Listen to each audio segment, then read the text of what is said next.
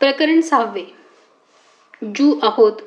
त्याहीपेक्षा अनंत पटीने आम्ही भारतीय आहोत. लहानपणी सकाळी जाग व्हायला गजराच्या घड्याळाची कधी गरजच पडली नाही. आईने सकाळी रेडिओ लावला की आकाशवाणीवरची सुरुवातीची धून लागायची. अतिशय मंजूळ असा तो नाद होता. आज मला सकाळी जाग आली आणि त्या बहारदार नादविश्वात मी हरवून गेलो. भारतीयांच्या मनावर दशकोन दशके राज्य करणाऱ्या आकाशवाणीच्या सिग्नेचर ट्यूनचे रचनाकार होते वॉल्टर कॉफमॅन. आकाशवाणीच्या त्या भूपाळीने जागे होणारे थोडेच आम्ही होतो. आईचा आवाज आल्याशिवाय जाग येणं अशक्यच. मस्त गुलाबी थंडीतली ती झोप. फारच मनभावन. आहा! हिंदी चित्रपटात काम करणाऱ्या सुलोचना आणि त्यांना दादासाहेब फाळके पुरस्काराने सन्मानित करण्यात आले होते. तुम्हाला आठवतो का? तो राज कपूरचा बुट पॉलिश त्यातले अंकल डेव्हिड फारच काळजात घर करून बसला होता तो. पुढे अमोल पालेकरांच्या गोलमालमध्ये तर बहार आणली होती त्यांनी. पंडित नेहरू तर नेहमी म्हणायचे की कुठलाही कार्यक्रम डेव्हिडच्या निवेदनाशिवाय पूर्ण होणेच अशक्य. हो हो तोच तो डेव्हिड. David Abraham Cheulkar. याच काळात रूपवती नादिरा अनेकांच्या हृदयाचा ठोका चुकवत होती ती. पुणे तिथे काय उणे म्हणायचे? पुण्यातले ससून हॉस्पिटल ज्यांनी उभे केले ते डेव्हिड ससून. हो हो हॉस्पिटल म्हटलं की डॉक्टर आलेच. महात्मा गांधींचे खास डॉक्टर कोण असतील बरे? तुम्हाला माहीत आहेच ना? ते होते doctor Abraham Solomon Irulkar.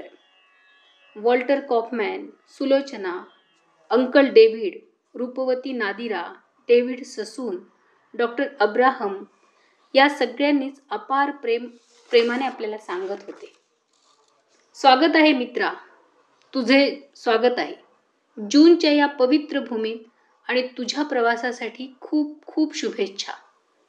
मी परत गाढ झोपेच्या कुशीत गेलो. आणि अचानक समोर एक भारदस्त व्यक्ती पाठमोरी उभी होती. त्याने ऑलिव्ह ग्रीन रंगाचा भारतीय भूदलाचा गणवेश घातला होता. त्याने एक जबरदस्त गिरकी घेतली आणि आता तो अगदीच माझ्यासमोर उभा राहिला. ओह! General J R F Jacob! हो मला माझ्या जू असण्याचा आनंद आहे. त्याहीपेक्षा अनंत पटीने भारतीय आहे याचा मला अभिमान आहे. एकोणीसशे एकोण एकाहत्तरचे युद्ध. ढाका ताब्यात घ्यायचा होता. पाकिस्तानी सैन्य ढाक्याच्या रक्षणाला होते. जनरल नियाजी त्यांचा प्रमुख होता. ढाक्यामध्ये सव्वीस हजार चारशे पाकिस्तानी सैनिक होते आणि भारतीय सैनिक केवळ तीन हजार होते आणि तेही ढाक्यामधून तीस किलोमीटर अंतरावर. फील्ड मार्शल सॅम मांडकेशॉने जनरल जेकॉबला हुकूम दिला. जनरल नियाजीला शरण यायला तुला भाग पाडायचे आहे. जनरल जेकॉब मोहिमेवर निघाले. हा बहादूर वाघ सरळ नियाजीच्या छावणीतच निर्भयतेने घुसला. त्याने सरळ नियाजीला आव्हान दिले. बिनशर्त जाहीर शरणागतीसाठी तयार हो नाहीतर तुमचे हाल खूप भयान होतील. तुझ्याजवळ केवळ तीस मिनिटे आहेत. अशी जगावेगळी ललकारी आधुनिक इतिहासात आत्तापर्यंत कुणीच कुणाला दिलेली नव्हती. शरणागती? अशक्य. तू काय स्वतःला फार मोठा समजतोस का? पाकिस्तानच्या जनरल नियाजीशी तू बोलतोयस. नियाजी प्रचंड क्रोधात बोलत होता. त्याचा आवाज चांगलाच वाढला होता. संयुक्त राष्ट्र युद्ध विरामाची भाषा करत होते. चीन आणि अमेरिकेचा चांगलाच दबाव होता त्यावेळी. यावेळी पाकड्यांचा पराभव करायचाच की ही त्यांच्या पुढच्या अनेक पिढ्यांची भाषा होती. आणि या आठवणीने ते कापतीलच. प्रचंड दिलेरी आणि आत्मविश्वास विश्वास जनरल जेकॉबच्या चेहऱ्यावर होता आणि आवाजात एक जबरदस्त चरब ते परत म्हणाले जाहीर शरणागती पत्रकावर सही कर. मी तुला तीस मिनिटे देतोय. तीस मिनिटांनी मी परत येतोय. नियाजीला घाम फुटला.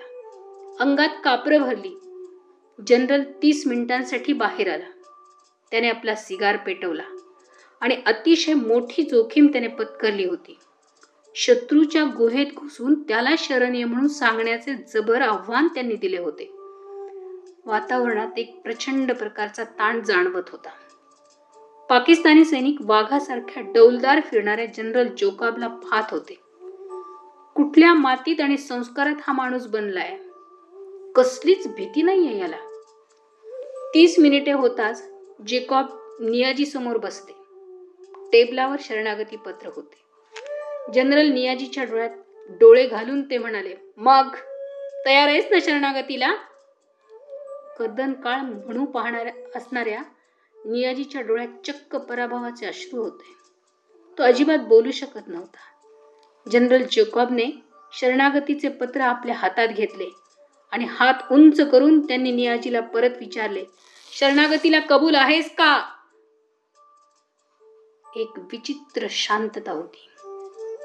त्या शांततेला अफाट ताकदीने भेदत परत जनरल जेकॉबची ललकारी झाली. नियाजी शरण येणार की नाही? नियाजीच्या डोळ्यातले अश्रू अधिकच वाढले. तू बोलत नाहीस म्हणजे शरणागतीला तू तयार आहेस याचा अर्थ मी घेतो. असे निर्वाणीचे बोलत जनरल उठले.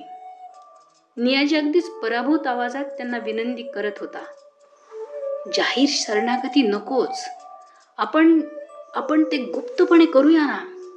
गुप्तपणे? ते अशक्य आहे. तुम्ही तुमच्या हाताऱ्यांसह भारतीयांच्या समोर जाहीर शरण आला पाहिजे. जनरल जेकॉब आपल्या करारी वाणीने आणि भेदक आवाजाने नियाजीला नियाजीला आपण जे म्हणतोय तेच गुपचूप ऐकण्यास भाग पाडत होते. सोळा डिसेंबर एकोणीसशे एकाहत्तर जनरल नियाजी आपल्या नव्वद हजार सैन्यासह जाहीरपणे भारतीय सैन्याला शरण आला. इतिहास अवाक होऊन ते दृश्य पाहत होता. सगळे जग भारताच्या शौर्याचा तो क्षण पाहत होते. जगाच्या इतिहासात एवढ्या संख्येने सैनिकांची जाहीर शरणागती हा एक नवा इतिहास रचला गेला होता. जनरल जेकॉबचा करारी आवाज माझ्या कानात घुमत होता. माझ्या अंगात एक तेजस्वी ताकद आली. मी एका वेगळ्याच चैतन्याने आणि ताकदीने अंगावरची रजई बाजूला सारली. भारत माता की जय! मी एका वेगळ्याच दिव्य शक्तीने प्रत्येक आव्हानांना सामोरे जाण्यासाठी माझ्या मित्रांच्या सोबत पराक्रमी डेव्हिडच्या भूमीत नवा अनुभव घेणार होतो. हा लिहिलेला जनरल जेकॉब आणि जनरल नियाजी मधला संवाद काल्पनिक नाही. ती एक सत्य घटना आहे आणि यावर आधारित एक शॉर्ट फिल्म मुक्ती नावाने बनलेली आहे.